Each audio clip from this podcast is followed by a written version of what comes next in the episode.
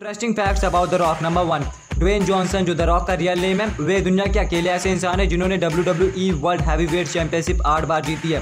लेकिन Dwayne Johnson के father और ग्रैंड फादर ऐसा नहीं चाहते थे। वे चाहते थे कि उनका बेटा बड़ा होकर एक फुटबॉलर बने, ना कि एक रेसलर जबकि उनके फादर और ग्रैंड फादर दोनों ही एक रेसलर थे। लेकिन उनको लगता था कि उनका बेटा बड़ा होकर एक अच्छा फुटबॉलर बन सकता है, ना कि एक रेसलर नंबर टू 1996 में जब ड्वेन जॉनसन ने अपना पहला मैच खेला, तब ड्वेन जॉनसन का नाम रॉकी माविया था, जो उनके पिता रॉकी जॉनसन और उनके ग्रैंडफादर पीटर माविया को बनाकर बनाया गया था। लेकिन जब 1997 में एक मैच के दौरान वे काफ़ी इंजर्ड हो गए, जिसके बाद उन्हें हॉस्पिटलाइज करना पड़ा। हॉस्पिटल में उन्हें यह ख्याल आया कि उन्हें अपना नाम बदल देना चाहिए, क्योंकि उनको लगता था कि ये नाम उनके लिए लकी नहीं है। जिसके बाद उन्होंने अपना नाम बदल के द रॉक कर लिया। नंबर थ्री 2007 में ड्वेन जॉनसन का नाम Guinness book of world record में लिखा गया। लेकिन क्या आप जानते हैं कि इसके पीछे का कारण क्या था?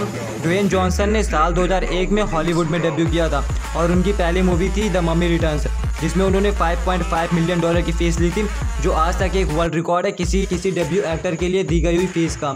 Number four, W W E SmackDown तो आपने बहुत बार सुना होगा, पर क्या आप जानते हैं कि डब्ल्यू डब्ल्यू ई स्मैकडाउन का नाम कहाँ से आया? साल 1999 में जब ड्वेन जॉनसन अपना एक मैच खेल रहे थे, तब उन्होंने लाइन इस्तेमाल की थी। लेथ द स्मैकडाउन जिसके बाद से डब्ल्यू डब्ल्यू ई का नाम बदल के डब्ल्यू डब्ल्यू स्मैकडाउन रख दिया गया। नंबर फाइव ड्वेन जॉनसन अपनी खुद की एक प्रोडक्शन कंपनी चलाते हैं, जिसका नाम है सेवन बग प्रोडक्शन जिसने कई सारी हिट मूवीज़ बनाई हैं, जैसे बे वॉच और Jumanji welcome to the jungle लेकिन इन सारी मूवीज़ में आपने एक ही एक्टर को देखा होगा हीरो की तरह, वो है ड्वेन जॉनसन जिन नंबर सिक्स ड्वेन जॉनसन कभी भी एक रेसलर नहीं बनना चाहते थे। वे हमेशा से एक फुटबॉलर बनना चाहते थे और वे अपना कैरियर फुटबॉल में ही देखते थे।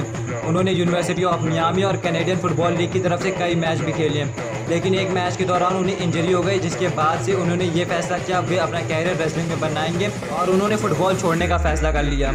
नंबर सेवन क्या आप जानते हैं कि ड्वेन जॉनसन की एक बायोग्राफी भी है, जिसका नाम है सीक्रेट्स ऑफ़ लाइफ जिसे ड्वेन जॉनसन ने खुद लिखा है। ड्वेन जॉनसन ने अपनी ऑटोबायोग्राफी को साल 2000 में पब्लिश किया था।